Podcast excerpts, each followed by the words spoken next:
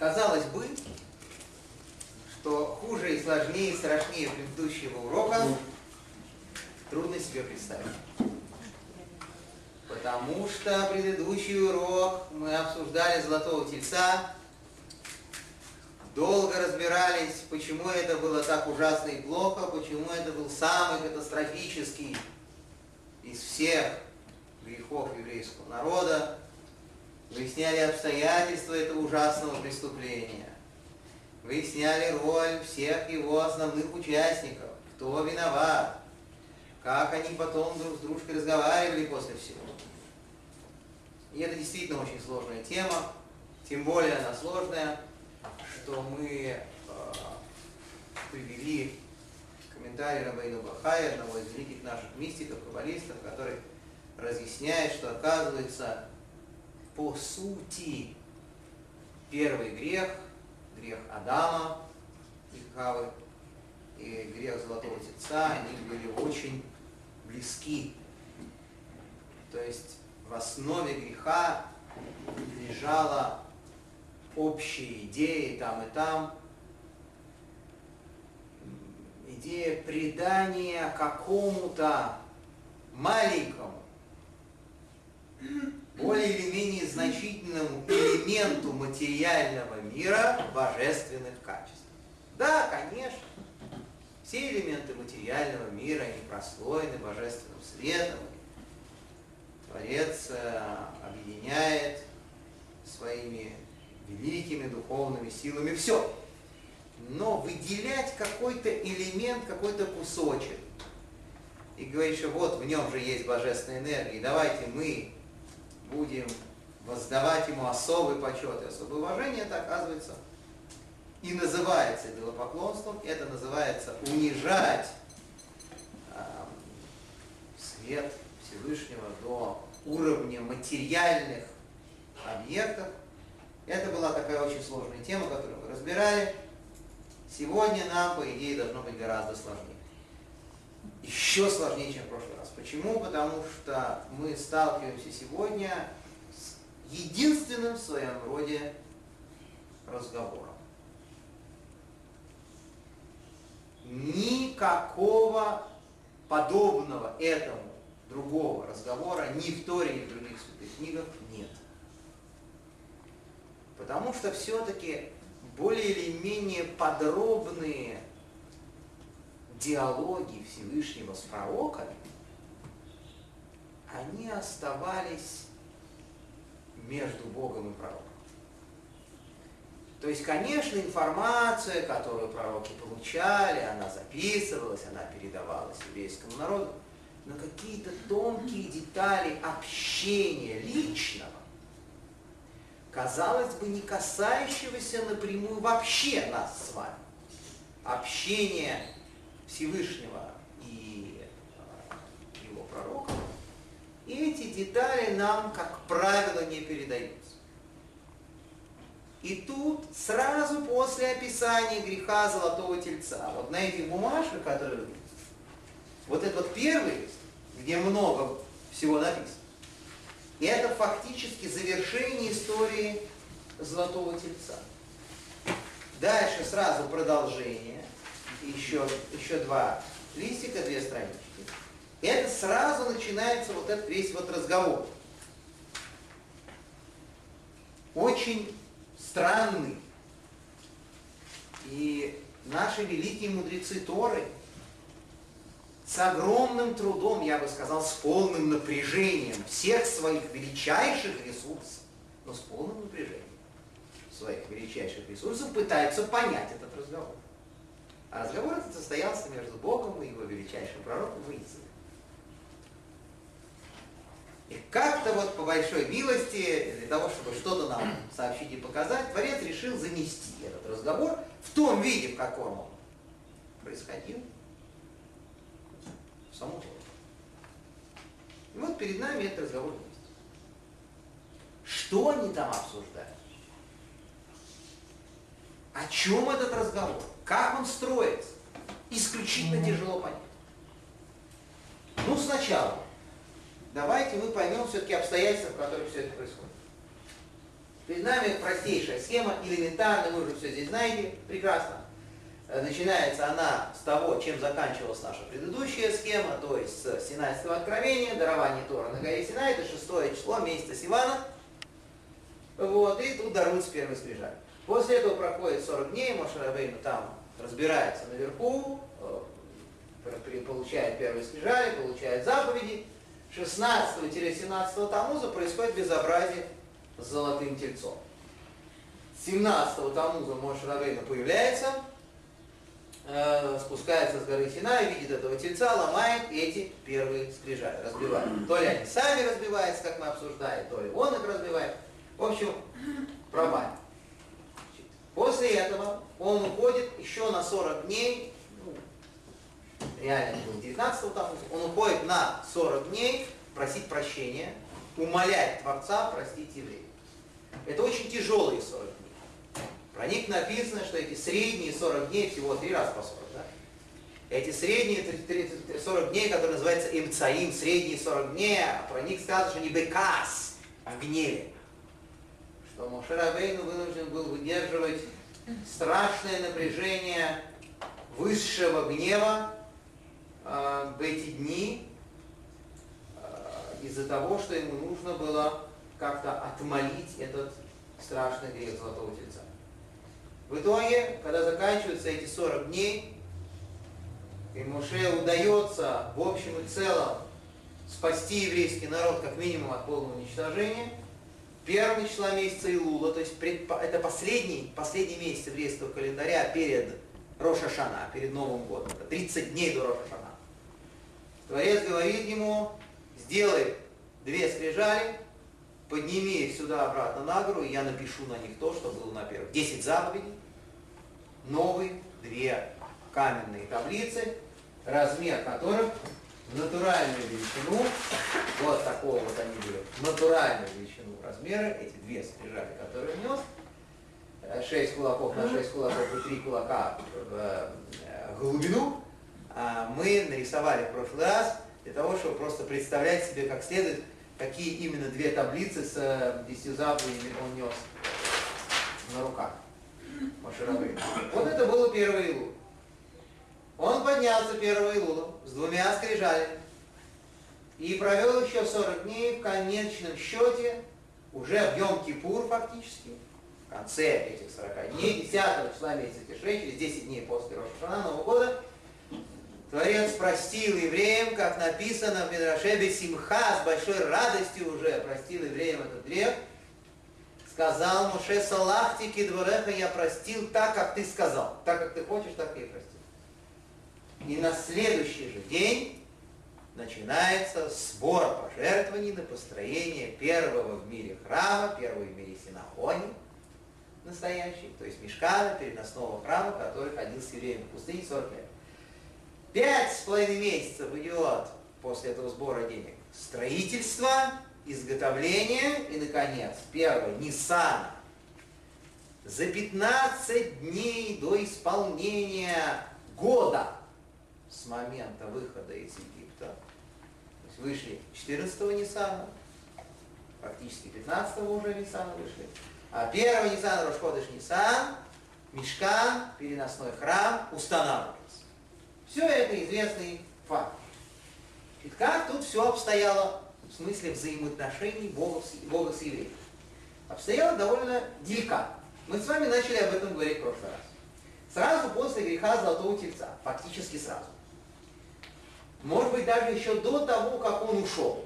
Может быть, это было так надо понимать где-то в районе 18-го э, Тамуза. То есть, как только он разобрался с тельцом и там наказал всех.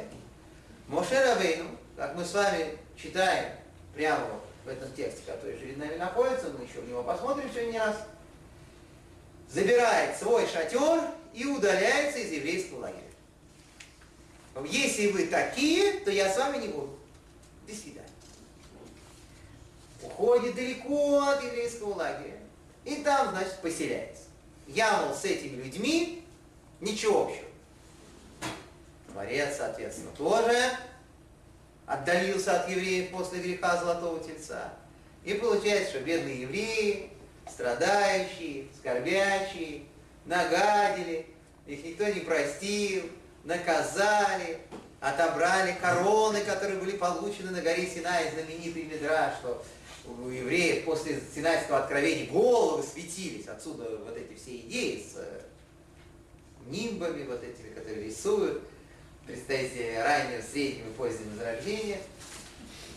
А вы за кем просто, я бы сказал, рисуют. Ну вот, э, это все отсюда взялось. Что это, оказывается, все у евреев на самом деле светилось. А потом, когда евреям сделали еврейский погром, отобрали все. Да, даже стали рисовать то, чем светились евреи у себя. Ну, что делать? Э, и э, вот в этот момент, 18 Тамуза, получается так, что евреи абсолютно брошены. И Творец говорит, Моше, мы с вами говорили, они выкаса, а то я в гневе, ты в гневе. Что будет с, с, с, с евреем? Как же их так можно бросить? Поэтому ты уж иди и хотя бы появляйся там. Есть появляйся там. Шарабейну приходил в лагерь, ходил по лагерю еврейскому, там разговаривал с людьми, так, встречался с кем-то, раз...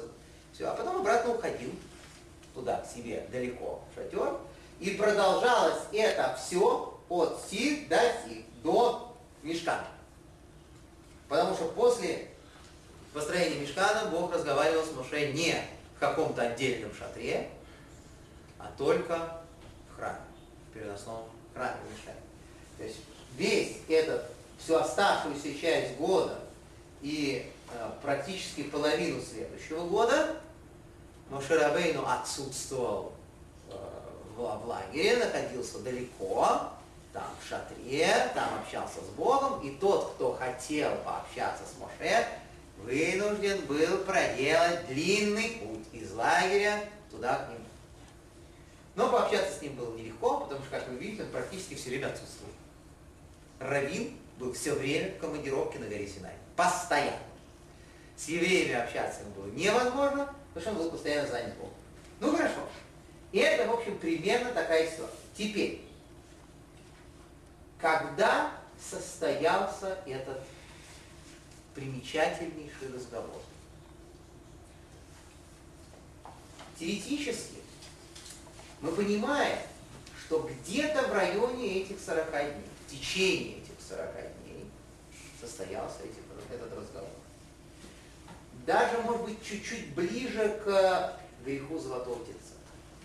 Давайте, может быть, мы почитаем, переведем, что здесь написано в Святой Торе. Это просто текст Торы здесь перед нами, ничего такого особенного нет, ведь я даже нашел согласовками, специально для того, чтобы мы с вами могли э, легко это дело прочитать. Там, где у вас квадратная такая скобочка нарисована, да? Так э, начинается вся эта тема. Вы видите маленькие черные цифры. Это цифры. Ламет Б, ламет Гимел, ламет Алиф, ламет Гей. Маленькие черненькие такие, да? В середине текста прям. Вот эти циферки, и это номера посухов. Это в Торе их нет, этих маленьких цифр. Ламет Б, ламет Гимел. Это просто номера стихов Тора. Так вот, Басук Ламет Б, 32-й посуд, который ровно напротив верхней части нашей скобочки начинается, там говорится следующее. Это еще конец греха золотого тельца. Да, то есть это еще речь идет о том, что буквально вот в самом начале этих 40 дней Мошерабейну просит Бога простить этот грех. Так э, говорит Моше, видите, я медленно читать. Ве, а, та. И теперь, а та, звук алиф означает ты, а та с буквой Айн означает теперь. И теперь им, если тиса вознесешь, то есть простишь им тиса, ха та там грех. Теперь, если ты простишь грех, как говорит Моше, знаменитые его слова, то им, мол, хорошо. В им, а если Айн нет. А если ты не простишь евреев, знаменитые слова Моше, сказать, все их цитируют, чтобы мы с вами их своими глазами видели, как должен вести себя настоящий руководитель поколения, как он должен с собой жертвовать ради людей. Ме, хе, ни, что означает «сотри меня». Следующая строчка, четвертая снизу начинается. На, пожалуйста, сотри меня, пожалуйста. Ми, си, ф, ре, ха, из книги твоей, сотри меня, пожалуйста, из книги твоей, Ашер, которую когда написал ты. Говорит Моше, если ты их не простишь, я не хочу фигурировать в Торе ни в каком виде. Я прошу меня изъять. Такого человека не было. Его рождения не ждали. Он не путешествовал в Медиану, не женился на, на дочке Ятро, не получал Тору на горе Не было такого человека. Я прошу стереть все упоминания о моей личности, если грех евреев не будет прощен. По-простому говоря, это означает убей меня. Потому что смотри, из книги это не, не только теоретически, это и практически тоже. То есть он жертвует собой. Если ты простишь евреев, хорошо, нет, все, убивай меня первым. Ну, Творец ему отвечает, дальше, моем Рашем, и Моше, сказал, Бог, Моше, меня Шерхаталиев, Хедом Сикри, это следующий посуд. Тот, кто мне согрешил, того я и сотру. Прошу не устраивать мне сцен, как бы. Не надо вот это.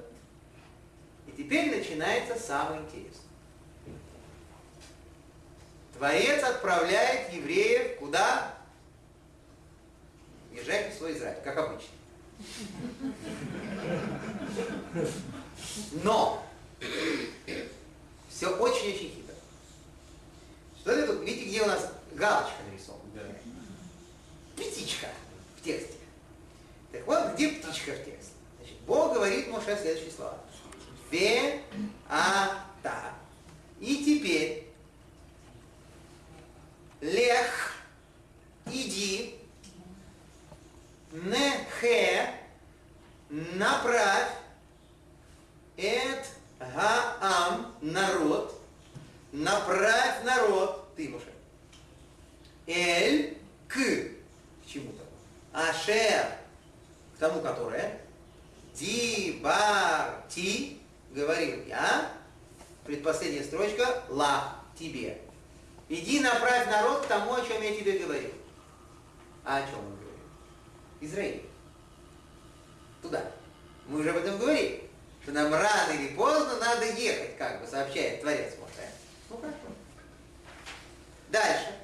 Гине, вот, Малахи, ангел мой, Елех, пойдет, Лефанеха, перед тобой. Вот, ангел мой пойдет перед тобой, говорит Всевышний, обращаясь к Моше. И дальше уже касается тельца, убьем где пока делаем когда там, в день, когда мне нужно будет им припомнить, я им припомню. То есть каждый раз, каждый маленький грех, который совершается евреями всеми и каждым конкретным евреем в частности, упоминается и золотой телец чуть-чуть, то же, что мы говорим. И дальше сказано в последней строчке, Ваиков, Ашем это Ам, и побил Бог народ. То есть поразил мором, значит, была эпидемия, кто-то умер из евреев за грех Золотого Тельца. Это, значит, первый отрывок, который нас интересует.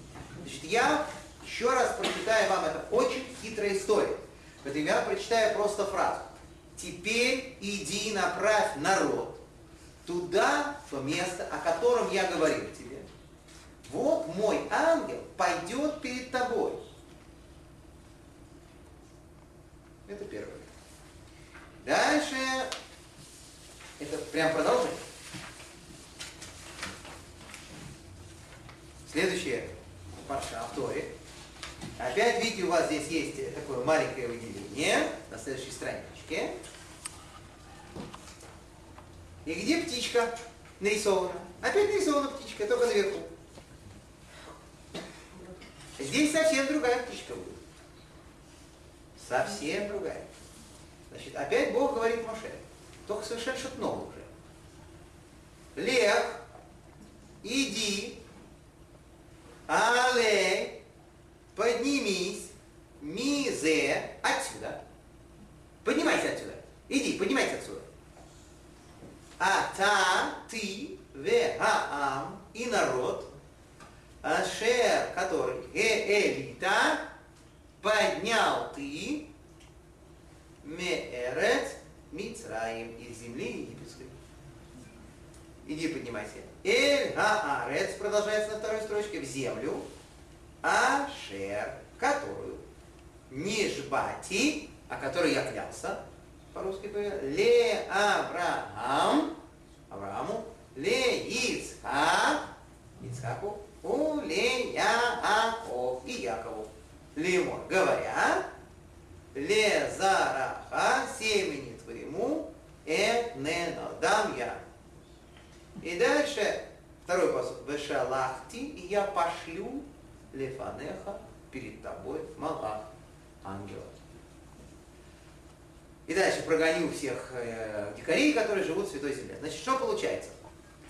Иди, поднимайся отсюда. Ты народ, который поднял ты из земли египетской. В землю, о которой клялся я Аврааму, Искаку, Якову, говоря, семени твоему я ее дам. И пошлю я перед тобой ангела. Два раза один и тот же приказ ехать излагается с маленькими э, деталями э, и различиями. Вроде, первый раз уже сказано, иди и направляй народ. И второй раз опять сказано, поднимай народ и веди. Это первый вопрос, который надо хорошо понять в тексте. А разговор, собственно, сам, о котором мы говорим, начинается вот во втором абзаце здесь, разговор между Богом и заканчивается на следующей странице. Всего-то, понимаете? Все вот то, что здесь нарисовано. Ну, я, может быть, не буду значит, читать э, подробно это дело э, по-еврейски, но мы в любом случае должны с вами этот разговор очень хорошо запомнить. Значит, первым делом, после того, как уже описали вот здесь вот, э, что, мол, Творец объясняет евреям, что я с вами не буду нигде находиться вместе, я от вас ухожу, говорит Творец евреям, потому что вы народ жестоковыйный, Амкшеоров, знаменитые слова. Да, да, да. Ну, я вам покажу. Амкшеоров, вот это. Это вот, это на седьмой строке последние два слова. Ам – народ. Ам – это народ. Кыше – это твердый, тяжелый. И на следующей строчке слово оры. Народ тяжелый затылком, прямой перевод. Тяжкозатыльный. Жестоковыйный это, так сказать, литературный. А так, это тяжкозатыльный. Это тот, кто свой затылок никак не может никуда повернуть. То есть, если он уже куда-то смотрит, попробуй его развернуть, надо разворачивать вместе со всем телом и со всей обстановкой, вместе с домом. Потому что все настолько здесь заиндевелое, ну мы это с вами обсуждаем. Крепкий очень затылок, ничего не поворачивается. Очень упорные люди, прямо. И это известный факт. Так, в общем, я с вами не пойду, я не буду внутри вас, я вам пошлю ангела, и имейте в виду, что значит, будьте осторожны с этим ангелом, вот такие Шми Бекербой скажете, что мое имя внутри, э, внутри этого ангела находится, запугивает всячески. Вот. И э, Моше Рабейну опять говорится, что он забирает с шатера, уходит. Вот здесь об этом говорится. Теперь сам разговор. Разговор такой. Значит. И говорил Моше, обращаясь к Богу. Смотри, ты говоришь мне, подними этот народ по простому смыслу, иди, давай всех в Израиль. Но ты же не дал мне знать о том, что ты пошлешь кого-то со мной. Или, может быть, надо понимать эту фразу, это Шертишлахами. Не дал мне знать, кого именно ты пошлешь сам. Ты мне не дал знать, говорит муж. Ну, а ты при этом говорил, что ты знал меня, дальше Моше Рабейн начинает цитировать Бога, и да тихо бешем, я знал тебя по имени. Как бы Бог говорит Моше, и Моше это сейчас Богу передает, цитирует слова Всевышнего. Я знал тебя по имени. Мацата и ты нашел, так, и также ты нашел милость в глазах моих. Так вроде бы Творец говорил Моше, и Моше ему это цитирует. И, и сейчас, продолжает Моше, если я действительно нашел милость в твоих глазах, Одиэни наэдрахеха, дай мне знать, пожалуйста, дороги свои. Просит он Всевышний. И я узнаю тебя, чтобы найти милость в твоих глазах. И посмотри, этот народ, это твой народ. Амха, народ твой, а Гоя Зе, это вот этот Гой. Гой народ, переводится, да, вот этот вот Гой, вот этот вот народ, который вот такой плохой, который сделал тельца, это Амха, это твой народ, говорит Моше. На это отвечает ему Всевышний. Лицо мое пойдет. Панаеве, мое лицо будет двигаться вместе с еврейским народом. Вани хоти лах. И я успокою тебя. На что ему отвечает Моше? Мейн бонега галхим, если твое лицо не пойдет с нами, аль талену визы, вообще не, не уводи нас отсюда. Если ты не идешь, твое лицо не идет с нами, мы остаемся здесь, навсегда. И в, в чем же будет известно тогда, продолжает муж, э, что я нашел милость действительно в твоих глазах, я и, и твой народ, разве это не с помощью твоего то, что, то, что ты будешь идти с нами, ради не с помощью твоего хождения внутри нас будет известно, что мы нашли в твоих глазах мир. И чтобы мы отделились, тут немножко экстремистский момент вдруг речи Моше появляется, чтобы мы отделились резко, я и твой народ, от всех народов, которые на лице земли. Тут заканчивается первая часть разговора.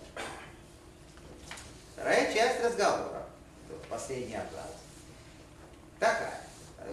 Бог говорит Моше, Гам это даваразе, также вещь эту, Ашер Дибарта, которую ты говоришь. Эса я сделаю. Я сделаю то, что ты просишь. Мы пока вообще не поняли, что он просит, вообще о чем идет. Но твои, я сделаю то, что ты просишь. Потому что ты действительно нашел милость в моих глазах, и я знал тебя по имени. Вот эти две загадочных формулировки, которые надо разбираться. Но это было бы, если бы это было бы все, все было бы почти просто. А тут Моше Рабейну говорит, Ар-эйни наэк подеха, покажи мне славу свою.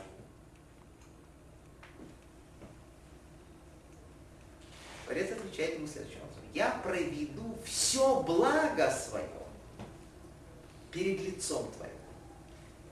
И я воззову именем, ну, призову, назову, может прочитаю даже, имя Всевышнего перед тобой.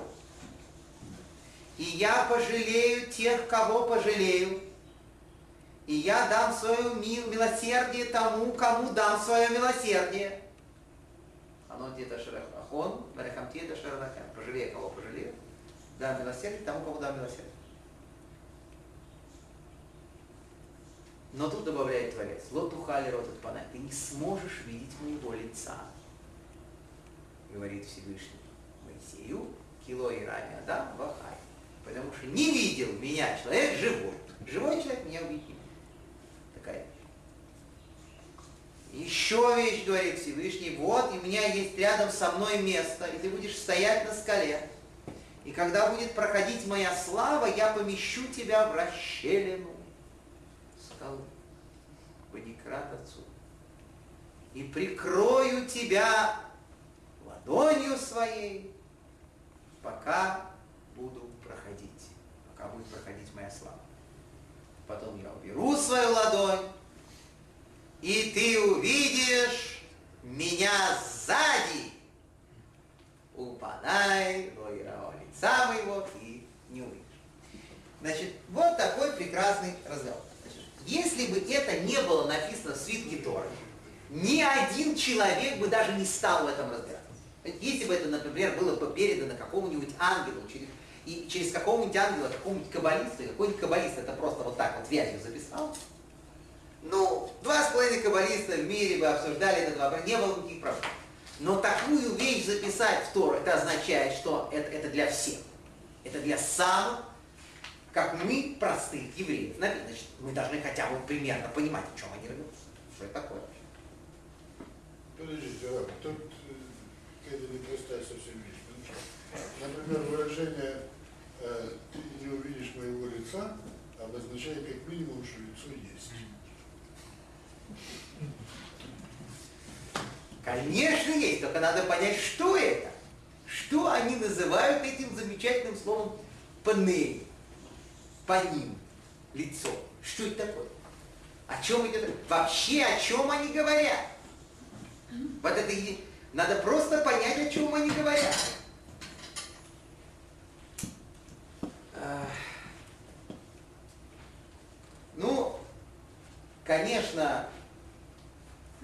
1% всей громады объяснений этого разговора, который накопился за прошедшие 3,5 тысячи лет с момента этого разговора, мы не разберем, вы понимаете. Но кое-что мы скажем и один из элементов продемонстрируем. Дело-то вот в чем, что э, когда Муше говорит с Богом, чем это отличается от всех прочих вообще разговоров? Тем, что каждый вопрос каждый ответ, они еще имеют кучу разных смыслов. То есть не только вот ты мне обед приготовил, да, приготовил. Да и то даже в семейной жизни бывает, что ты мне обед приготовила. Это не однозначная фраза совершенно. Это не просто информативный момент. Это ты мне приготовила обед. И таким голосом, что вот в прошлый раз ты не приготовила, а, и я тебе обещал сделать то-то и то-то за то, что ты мне не приготовила. И вся вот эта вся вот эта идеология, которая между мужем и женой, она в этой фразе, ты приготовил, вроде совершенно безобидная фраза, приготовила? Вся эта идеология уже как-то там заложена, все их отношения, все тонкости, все сложности, все детали их переживаний. Если бы переживаний стал бы он спрашивать, конечно, она приготовила обед, что он голодать? Зачем он спрашивает, ты приготовила? Значит, там, у, какие сложные отношения. Ну и так. То есть, очевидно, что даже в человеческих отношениях какая-то фраза может быть неоднозначной. Тем более мы говорим про отношения величайшего из пророков с Творцом. Понятно, что весь этот разговор, он прослоен, знаете, такими многими-многими коридорами смыслов. То есть, когда Машарабейну задает какой-то вопрос, он имеет в виду вот это, это, это, это, это, это, еще много чего. И Творец, когда он ему отвечает на этот вопрос, он учитывает все эти коридоры смыслов. Говорит, на эту тему я тебе отвечаю так, на эту так, на эту так. И поэтому фактически наши мудрецы, они попытались это расшифровать именно в таком духе. Все эти века, чем они занимались. Что каждый из великих наших мудрецов постепенно, буквально пробиваясь, так вот, как метростроевцы в тоннеле, вот он пробивал этот коридор свой. Каждый из мудрецов находил свою часть свой элемент этого многозначного, удивительного разговора. И буквально пару элементов, пару коридорчиков мы сегодня попробуем увидеть. один или два смысла в этом разговоре. Один из, может быть, самых ярких и самых обобщающих комментариев на это удивительное место дает один из э, мудрецов последних поколений, около 300 лет назад он жил, в городах Любляна и Прага, работал в Праге много, звали его Шлойм Ефраим, э, написал он книжку под названием Кли Якар, сосуд драгоценный. Это действительно сосуд драгоценный. Это удивительная книга разъяснения Святой Торы. Очень много там всяких откровений на разные темы. И первым делом он задает вопрос. Почему? То, с чего мы начали. Творец приказывает Моше идти в Израиль двумя разными способами. В чем здесь тайна? В чем здесь секрет? Почему эти два приказа идти в Израиль сформулированы по-разному? Он обращает внимание на разницу в этих приказах. Говорит, что вот в первом приказе, например, написано, что ты э, должен направить народ туда, в том месте, которое я тебе говорю. Мой ангел пойдет перед тобой. А во втором сказано, подними, и не что ангел пойдет, а что я пошлю ангела. То есть какие-то, постоянно разница какая-то есть. Приказ. И много-много таких деталей. Так оказывается, объясняет что мы Ефраим, что проблема золотого тельца, которая нависает над еврейским народом момент, она имеет две больших и очень сложных составляющих. Первая составляющая – это виновные, настоящие виновные всей этой катастрофы. И вторая составляющая – это еврейский народ. Весь. Настоящие виновные этой катастрофы, как мы с вами знаем, как мы с вами учили, это так называется. Великое смешение. Это люди, которые привязались к евреям, вышли с ними вместе из Египта, стали евреями в момент дарования Торы, примкнули к еврейскому народу. А потом, по своей старой доброй привычке, устроили идолопоклонство и затянули в это идолопоклонство евреев. Откуда мы это знаем, в том числе от э, самой формулировки, когда сделан золотой телец, написано, вот Бог твой Израиль, говорят какие-то люди, который вывел тебя из земли египетской. Не вот наш Бог, а вот твой Израиль Бог обращаются пришлые люди, которые занимаются э, это, всем значит, изготовлением тельца, лоббируют эту идею, обращаются к еврейскому народу. Но есть много разных моментов, связанных с этим делом. Эр и эти люди являются прежде всего главными, так сказать, виновниками всего этого дела. И есть евреи, которые пошли на поводу, которые приняли участие в этом безобразии, в этом идолопоклонстве. И оказывается, что два приказа, которые дает Творец, касаются этих двух составляющих. И самая ужасная вещь, мы как-то обсуждали этот момент. Был на эту тему у нас с вами разговор. Куда делся этот Иерофрат? Куда делись эти э, люди, которые значит, примкнули к евреям и помогли евреям создать золотого тельца в пустыне?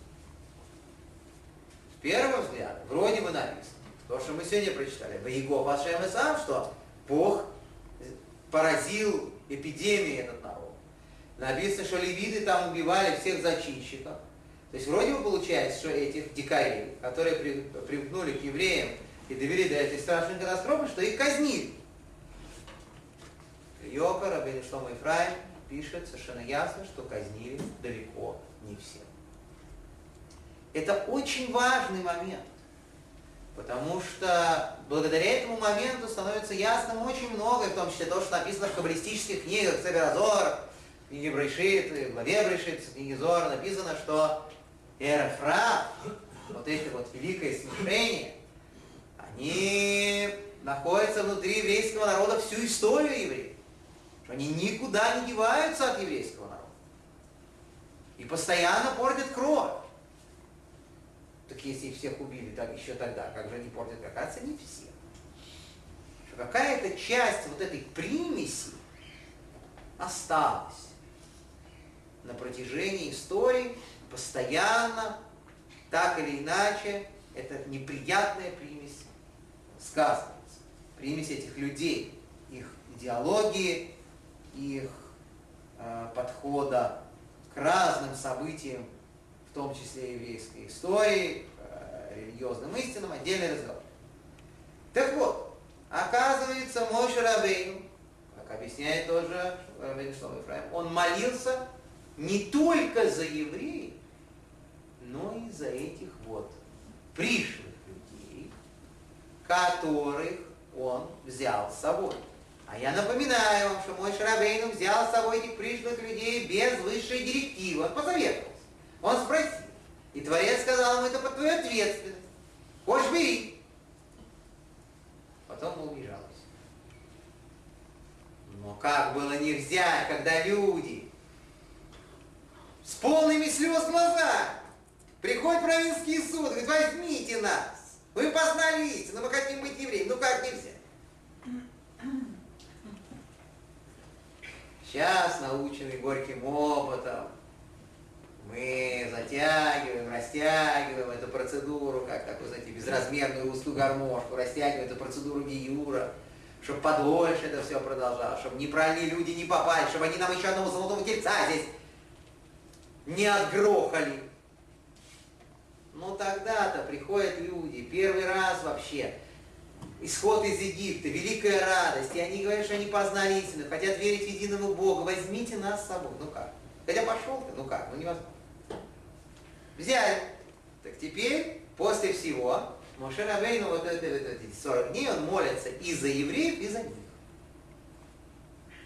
И оказывается, эти два приказа ехать, они тоже являются ответами на эти две разных молитвы. Сначала Творец говорит, шикарное просто, поразительное объяснение, про евреев. То есть про тех, кого втянули в грех Золотого Тельца, и именно в этих э, формулировках он говорит. Он говорит здесь, иди, направь народ. Рабин Шлома Ефраим Клиокар, он обращает внимание на слово нехе, направь. Слово нехе, на самом деле, оно еще э, родственно слову ноах, то есть спокойствие. То есть ты спокоен, мягко, по-доброму направь народ. Речь идет о туда, в ту землю, о которой я тебе говорю. Никаких подробностей, никаких комментариев, понятно куда, потому что евреи таки должны жить в Эрцисрое, в Святой Земле, сейчас мы все поедем. Мой ангел пойдет перед тобой. Почему не сказано, что Всевышний посылает ангела? Оказывается, потому, что та сила, те ангелы, которые сопровождают евреев, они уже всегда здесь, они всегда здесь, они здесь находятся, и ну, не нужно ничего лишнего посылать. Еврейский народ окружен этими силами Творца, которые поддерживают его, помогают, ничего лишнего не надо. Надо только мягко, красиво, в окружении ангелов, которые так пойдут, довести евреев до Святой Земли. То, что говорит э, Творец здесь. И больше никаких инструкций. Когда речь идет про вторую часть, про Эрефра, про великое смешение, которое Мошрабену с собой забрал, формулировка меняется. Что говорит Творец? Иди, поднимайся отсюда, ты и народ, который ты вывел из земли египетской. Совершенно очевидно, о ком идет речь.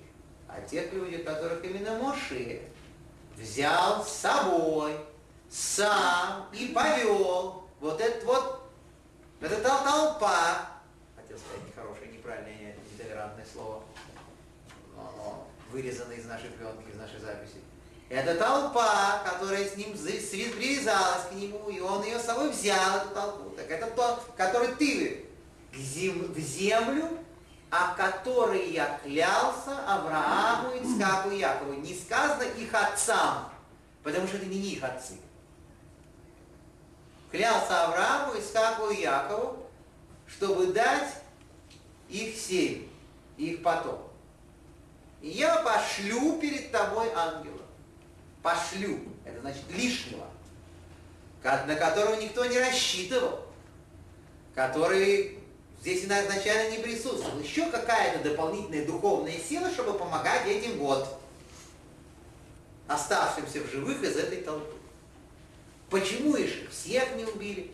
Ну, понятно, почему всех не убили. Видимо, кто-то больше принимал участие в, в преступлении, кто-то меньше. Какую-то часть их казнили, но все равно кто-то остался. И вот таким вот образом. Теперь дальше. Дальше говорит Риова, что именно в курсе, вот в, именно в э, русле рассмотрения этой проблемы надо понимать этот загадочный разговор, в том числе. Один из коридоров, один из возможных смыслов разговора, разговора этого загадочного между Богом и Моше, именно в этом.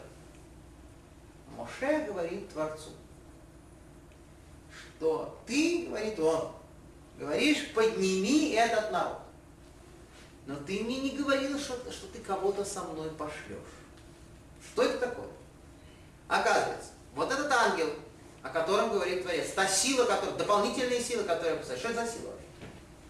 Это, оказывается, сила, которая будет помогать евреям исключительно в военном плане. Потому что там написано, дальше, в что я посылаю ангела, и мы будем прогонять этих всех дикарей, которые живут на Святой Земле. Тогда Моше говорит, мне этого недостаточно. Мне нужно вести евреев.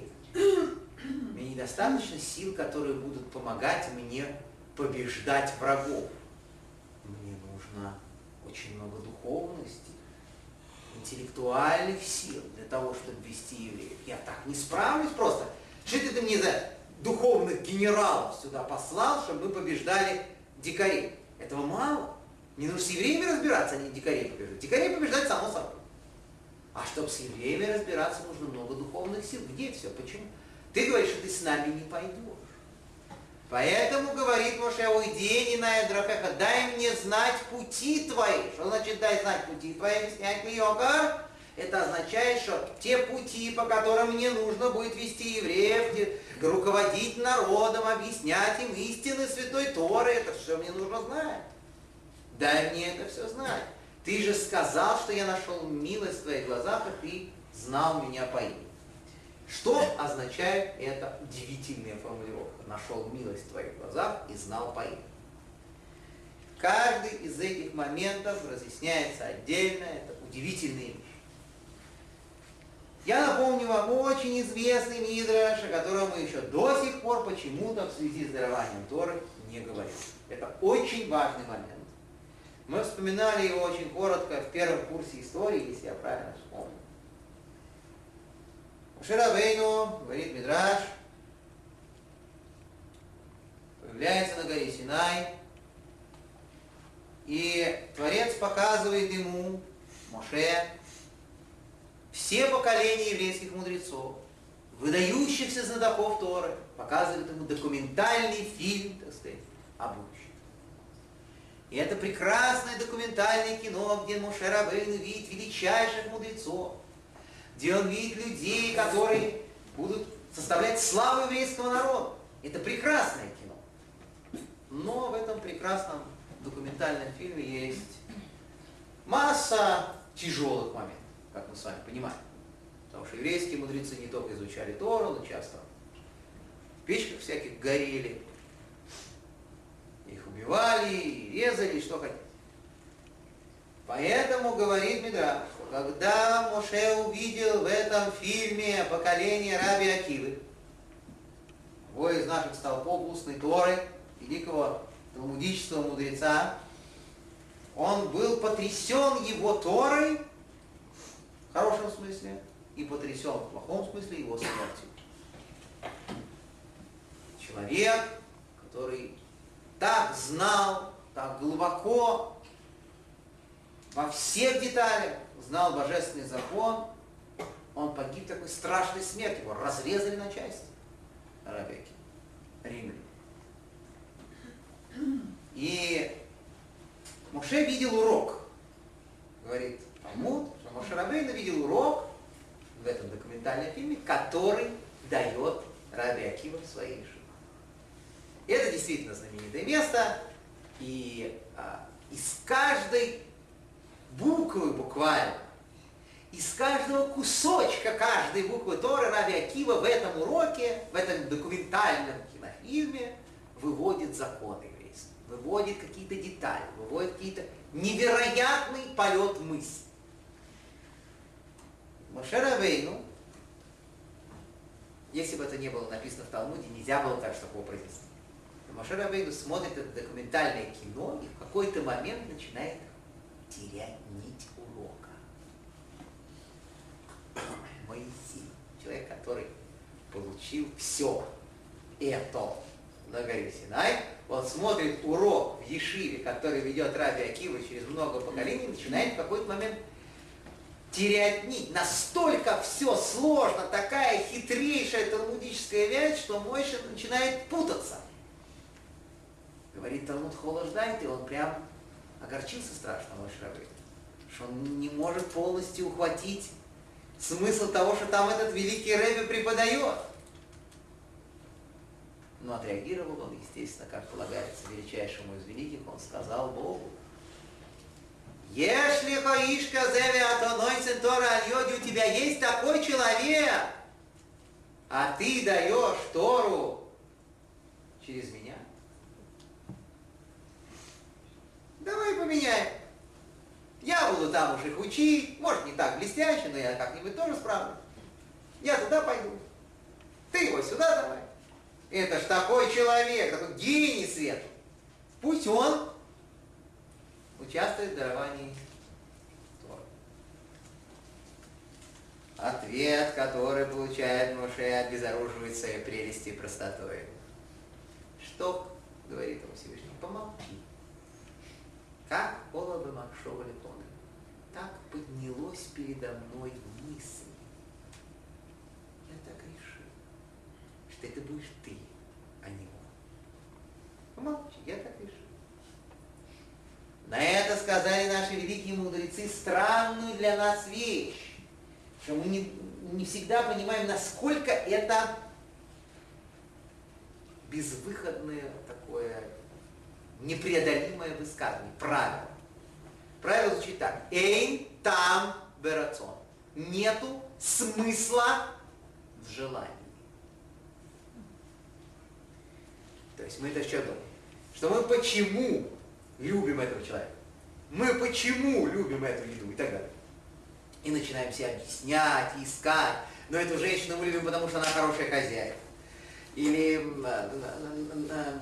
этого мужчину мы любим, потому что он такой сильный, такой, такой вот прям умный. Бесполезный разговор. Вот это вот э, хочет достучаться до нас Святая Тора и объяснить что желание человека, сколько бы сам человек себе его не объяснял, не искал какие-то способы сказать, что это я потому вот мне хочется этого, а этого не хочется поэтому. Если это желание, если это не просто осознанная необходимость, я извиняюсь за выражение, то есть когда ты понимаешь, что надо идти в магазин, это не желание, это маленькая жизненная трагедия, с которой мы живем каждый день. Это не. Ты понимаешь, тебе надо идти в магазин, потому что нет еды. Все. Это действительно имеет смысл. Но желание, оно не имеет смысла. То есть мы можем гадать, думать, искать, предполагать, но это все не то. Если это действительно желание, оно не находится на уровне поиска смыслов. Оказывается, что желание человека рождается не там, где находится вот этот вот level, уровень поиска объяснений. Оно просто в другом месте существует. Оно просто совершенно другими какими-то механизмами регулируется. А это существует в параллельных плоскостях. Смыслы, логика, там вот, если так, то так, а потом если так, то так. И желание. Просто разные. Не надо пытаться привязать одно к другому. Другой вопрос, что бывают случаи, когда человек понимает, что надо, например, вот он говорит, надо жениться, и вот он сидит и стучит на себя кулаком по столу, один в комнате, надо, надо, надо, уже весь кулак себе разбит. И в какой-то момент, да, значит, нашел хорошую женщину, тоже комсомолку, такую же, как он, такие же идеологические принципы, все. И вот они решили пожениться, и вот они поженились. И вдруг в какой-то момент, лет через 10, он вдруг обнаруживает какое-то внутри себя желание относительно этой женщины. Понимаете? Не только что вот семья, семья ячейка, вот, а какую-то необъяснимую тягу. Бывает. Все бывает. Да?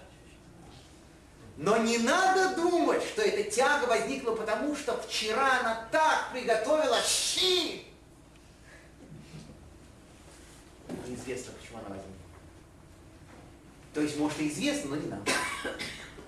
Эй, там. Смысл, вот такой вот смысл, как смысл, почему надо идти в магазин, такого смысла у желания нет. Оно существует в другом месте. И это называется на языке Торы маца хэ. Нашел милость в чьих-то глазах. Что это такое? Это означает не то, что мой Шарабейн такой молодец, такой спортсмен, такой ученый, такой передовик производства, что его Всевышний выбрал да, Тору получить. Нет. Он нашел милость. Выбор, который сделал Творец, он находится в каком-то совершенно особом другом месте. Это выбор чувств. Конечно, чувства Творца, они совершенно такие, как чувства человека, их даже невозможно сравнивать. Но в этом отношении пропорция здесь работает. Что так же, как и у человека есть разница между уровнями, человек создан по образу и подобию Творца. То есть есть вот наш уровень, если то, он не так, а я ему так, это один уровень. Есть совершенно особенный другой, где это все не работает, и все вне логики, и вне смысла, и какие-то совершенно другие механизмы. Так я вам хочу сказать, что уровень, где другие механизмы, он, если внимательно посмотреть каббалистические книги, повыше будет. Чем тот, где если так, то так, туда, сюда. Это уровень, который покрывает э, все-таки сверху любую приземленную логическую схему. Эти два уровня мы как-то тут рисовали в очень простом варианте, очень простом. Это, это совершенно не то, что... Где это у нас? Так, мы идем. Это, эту красоту у нас столько всего накопилось за это время. О.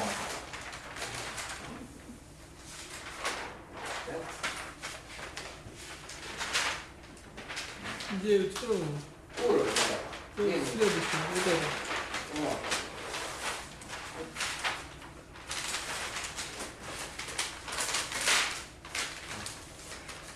Здесь какая египетская, да? Нарисовали.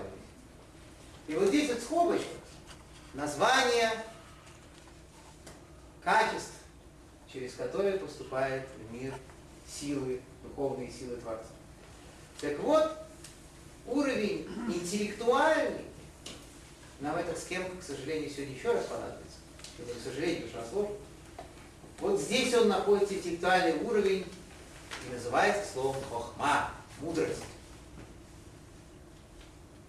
А уровень вот этот вот, который выше, уровень чувства, уровень необъяснимого движения духа, скажем так. Он находится совсем высоко, и слово с буквы К, слово кетер, корона обозначает этот уровень.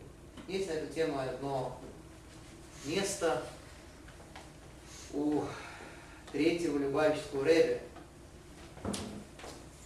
э, Рэбе Менаха Мендла Шнейерсона, только не этого, а того, того еще, который был в Цемах Цер, величайшего мудреца, который его книжки Дерек Митсвосефа в самом конце книжки, вот таких примечаний, у него есть поразительное объяснение этих двух вещей, связанное с простым-простым моментом, что в Торе, оказывается, слово «баран» пишется двумя, двумя разными способами.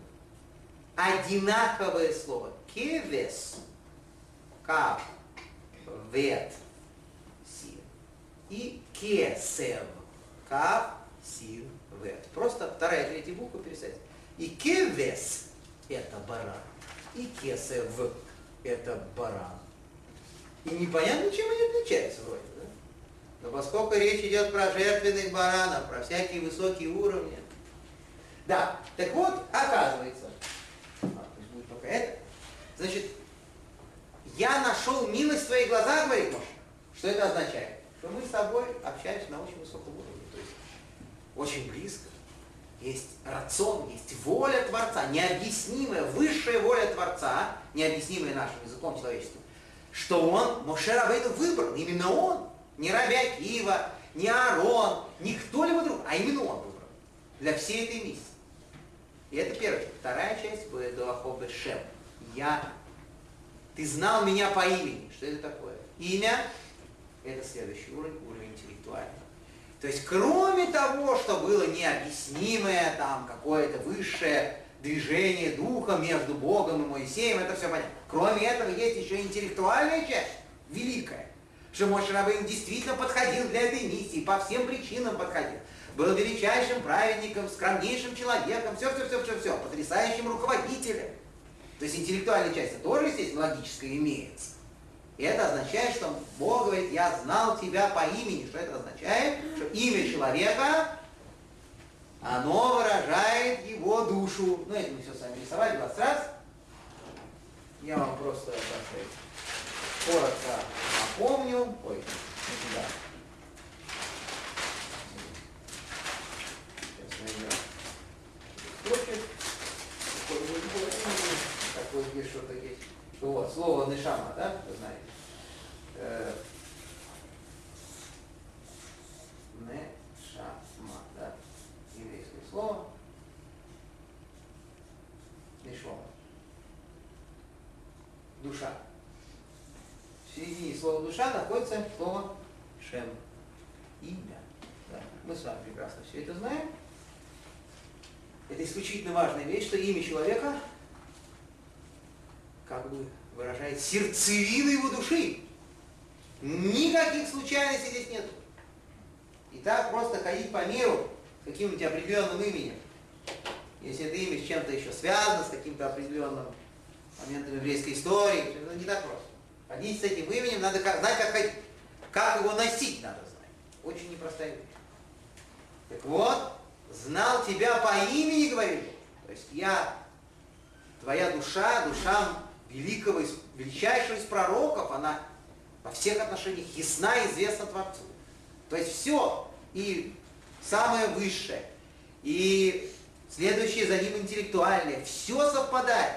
И ты хочешь отправить с нами какого-то посланника, ты не хочешь идти с нами, это невероятно, говорит муж. Это невероятно. При наших с тобой отношениях я должен вести народ, и ты самоустраняешься, этому не может быть. Дай мне знать свои пути. Что это такое? Попроще говоря, знаешь, что возвращайся. давай, пусть твое присутствие открывается среди евреев, чтобы вот этого не было, что тебя нет, и вместо тебя какой-то там духовная сила какая-то идет, которая просто помогает дикарей избивать. Давай, все вернем на место. Да, погорячились, сделали золотого тельца. Да, было, было. Согласны, покаялись, виноваты. Ну что ж теперь? Всему конец, что ли, за это? Нет, давай вернем. Он ему говорит. Творец ему отвечает, мое, ли, мое лицо пойдет с тобой. И я тебя успокою таким образом. А Мушер Абейну вместо того, чтобы сказать спасибо, до свидания, он начинает говорить, если твое лицо не пойдет, ты нас вообще отсюда не выводи. Мы здесь остаемся. Так зачем он стучится вроде бы в открытую дверь? Мы уже сказали, что я иду, вроде бы, Всевышний сказал, мое лицо пойдет, все, я для тебя это сделаю, то, что ты нашел милость и так далее. Да, вроде бы сказали ему. Так нет, он говорит, если не пойдешь, начинает еще, что он э, муссирует эту тему. И так проблема. Так только что золотого тельца делать. Зачем это? Оказывается, что Творец отвечает ему очень деликатно и уклончиво. Мое лицо пойдет. В данном случае означает, что, во-первых, мое лицо и так пойдет.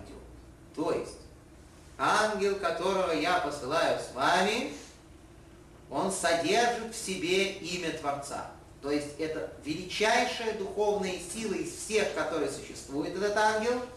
Вы знаете, он называется, мы так называем Матат, и у него более длинное имя.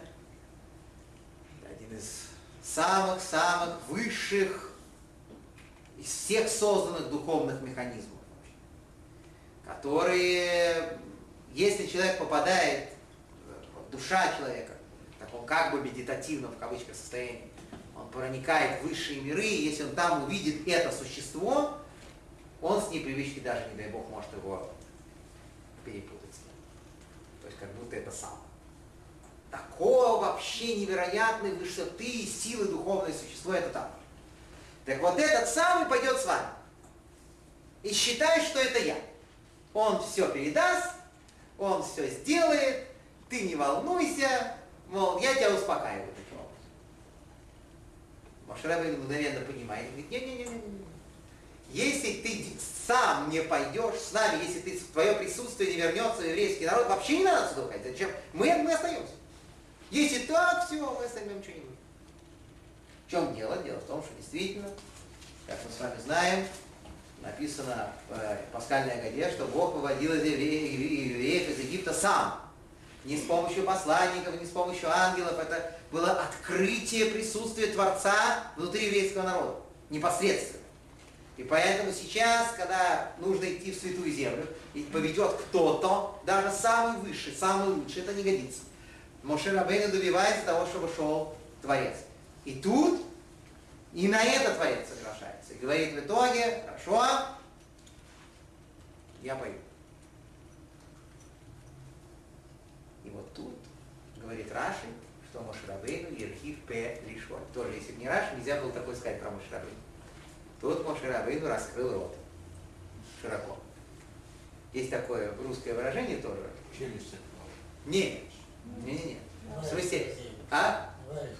Ну, в том плане, что много получить захотел. Есть такое выражение, да? Раскрыл рот в том плане, что, о, сейчас... О, о, губу сказал, хорошо. То есть Моше Рабейн раскрыл рот, почему, говорит Раши? Потому что он почувствовал, что он уговорил, что сейчас снова откроется присутствие Творца и сейчас можно под это дело кое-что еще попросить. Хорошее время. Идут на встречу. Вот. И раз он говорит, а Рыни Найт, покажи мне свою славу. Чего он просит? Ну, в этой второй части разговора понятно, что мы, простые евреи, не можем практически ничего сказать, ну, какие-то элементы, то, что нам передали наши мудрецы.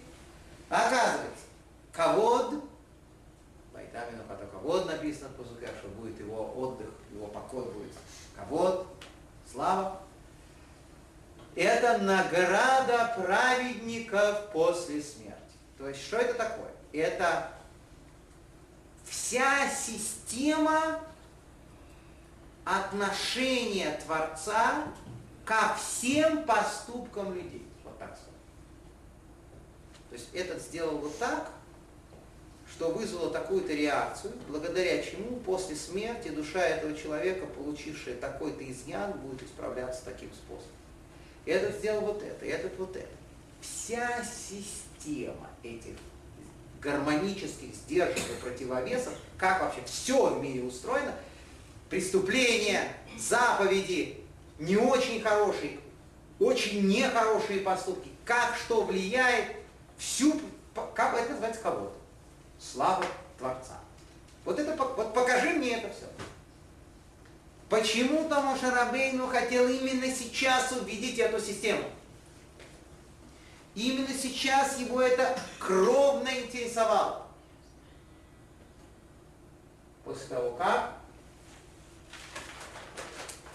в момент, кошмарный момент, катастрофу с Золотым Тельцом. Этих убили, эти отравились, тех зарезали. То есть наказали кучу людей. И Моше Рабейну хочет знать всю систему. Как работает, как, а, как откликается каждый поступок человека. И тут Творец закрывает дверь и говорит, вот это что я могу тебе, да, показать? Заднюю часть. Лица моего ты не увидишь, Что такое лица моего? Панай, передняя часть. Это, сейчас мы поймем, что это такое, по Мидрашу. Оказывается, написано.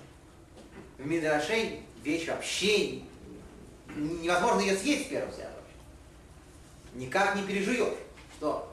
Что значит, что он увидел заднюю часть от Всевышнего, может говорить, что он увидел, как Бог как бы удаляется, и когда удаляется, сзади вот на затылке у него есть узел тфилина. Тфилин вот так одевается на голову, да? Там есть узел. И вот этот узел тфилина увидел Моше. Вот вообще не, не, непонятно, как это переварить. Какой Всевышний узел тфилина вообще. Оказывается, нам очень интересная вещь говорит. Как у нас устроен с вами узел тфилин. Спереди там есть буквы Шин, еврейский, да? И Юд, да? А сзади у нас есть буква Далее. узел в форме буквы «даль». Так вот, оказывается, спереди это называется, так читается как слово «шай», то есть дар. Шай, шин это 300, ют это 10, 310, говорит Талмуд, что каждый из праведников получит после смерти в другом мире 310 уровней, 310 миров. От этого слова шай. То есть это то, что касается загробных всех этих моментов. То есть как сказывается поступок человека на душе, не на теле здесь в этом а как он сказывается там, на душе. Это две этих буквы. Это передняя часть филин. Обозначается. И этого не увидел. Не показал ему. А вот далее, что это такое? Далее это слово даль, бедный. И это четыре, четверка, четыре стороны мира. Это наш мир, как здесь работают человеческие поступки. Это Мошерабейну дал. И это написано в этом разговоре о Неавир Кольту Виальпанеха. Я проведу все свое благо перед тобой, говорит Всевышний. Что это такое благо в этом мире? То есть ты должен будешь увидеть, ты увидишь. Что значит увидишь с задней стороны? не самую лучшую картину, не самую открытую картину. Сзади очень тяжело увидеть что-то. Сзади, когда мы видим человека сзади, мы очень часто можем его не узнать, чаще всего даже, да? Но иногда можно.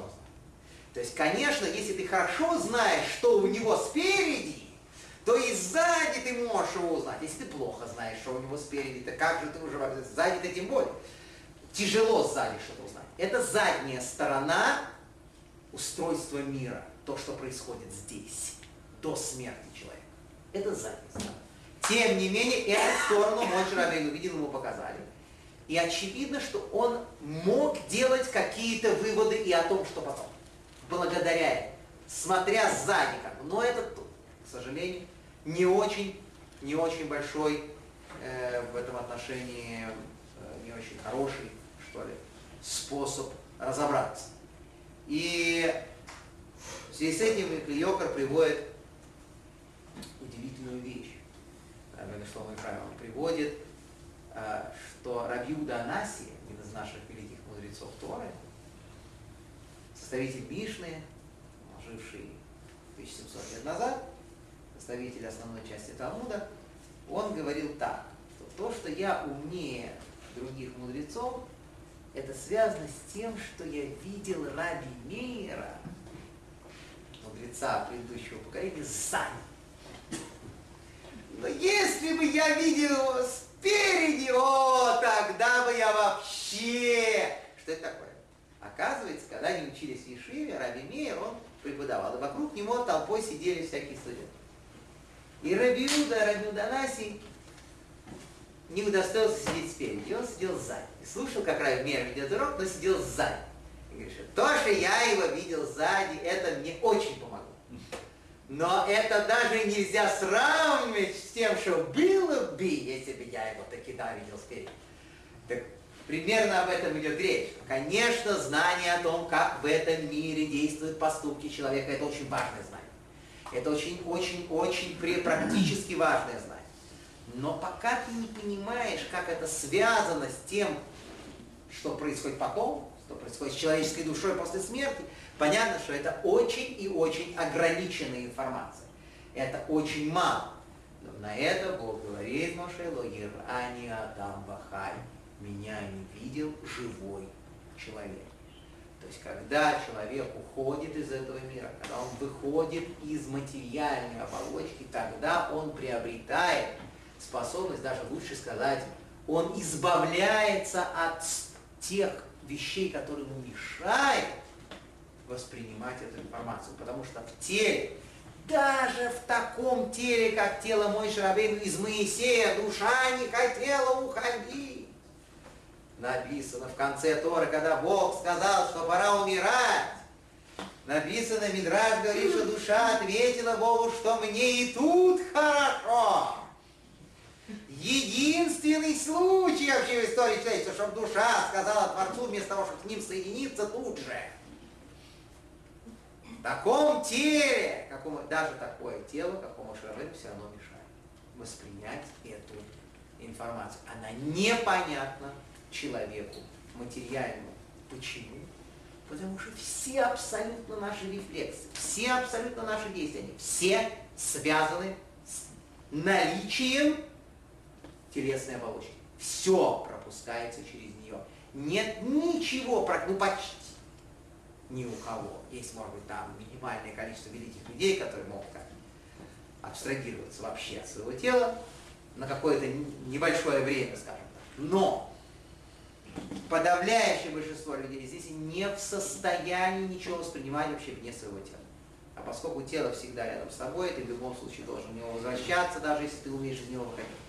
То есть это всегда определенным образом нас ориентирует. И вещи, которые происходят с чистым духом, с чистым интеллектом, они не могут восприниматься, пока ты в этом пиджаке сидишь, в этом теле. Просто невозможно. Ты не понимаешь, как оно работает и как это ощущается. То есть это все равно, что слепому рассказывать о солнце. Ну невозможно. Потому что это такое большое, и оно такое теплое, и такое, вот такой его цвет, и оно так... Какой цвет? О каком цвете идет речь? Человек слепым родился. Ну, что? Он вышел из утробы матери уже в, этой, в этом скафандре, в котором уже ничего, кроме примитивных инстинктов, и и вопрос, ты мне приготовил обед, с которого мы все начинали, вот все, ничего кроме этого ни в этом, ни в этом теле оно не, не, не чувствуется и не понимается. Поэтому, конечно, здесь есть серьезнейшая проблема, и даже Мошарабейну этого не получил. А, еще одна деталь, касающаяся уровня мудрости, ухма, что выше этого уровня, выше интеллектуального познания понять ничего нельзя, и на этом уровне э, высшем, самом высоком, о котором мы говорили до этого, Шарабейну не мог на него выйти до своей смерти, говорит Рабейну Бахай, что вот это слово, последнее сегодня буквально одно слово, да, вот оно, это слово. Ахорай. Задняя моя часть. Есть панай, переднее лицо, а задняя моя. И говорит Рабейну Бахай, что это тоже шифр, естественно, это слово в Торе. Первое, буква Алиф, это единица. Как вы знаете, Алиф это один. Первое, что ты можешь воспринять, говорит Всевышний, говоря про заднюю часть, первое, это вот это вот, вот. А что, это, что здесь такое написано? Здесь написано вот такое вот слово. Здесь спрятано буква видите, да? Штучка сверху, это означает, что спрятана буква Если написать это слово, вот так вот, и просто по-другому огласовать, получается слово хивар, означающее белизну, белизна. Это, это, это каббалистический термин, который как раз и обозначает качество хохма, мудрости, уровень интеллектуальный.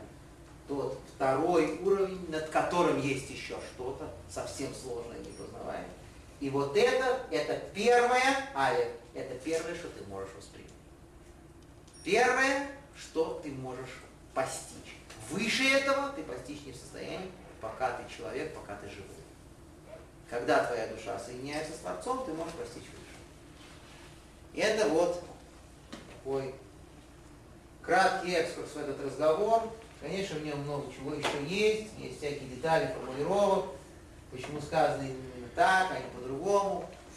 Но в качестве изучения, первом приближении этого очень сложного, просто удивительного места в Торе мы можем здесь остановиться. Если есть. Интуиция, любовь, она тоже не имеет смысла. То есть интуиция и любовь. Э, Не может быть объяснено. Чем вопрос заключается, что мы называем этим словом? Например, если это большая любовь к деньгам родителей невесты, то это другое, вы понимаете. Это логичное очень чувство, оно объяснимое и имеет все возможные и невозможные логические разъяснения. Да? Но если мы говорим о том, что вот тянет и все, и ты уже думаешь, ну что это вообще? Ну без слез же не взглянешь, если подумать одну секунду, да? Что я туда вообще? Что меня туда несет? Вот это вот.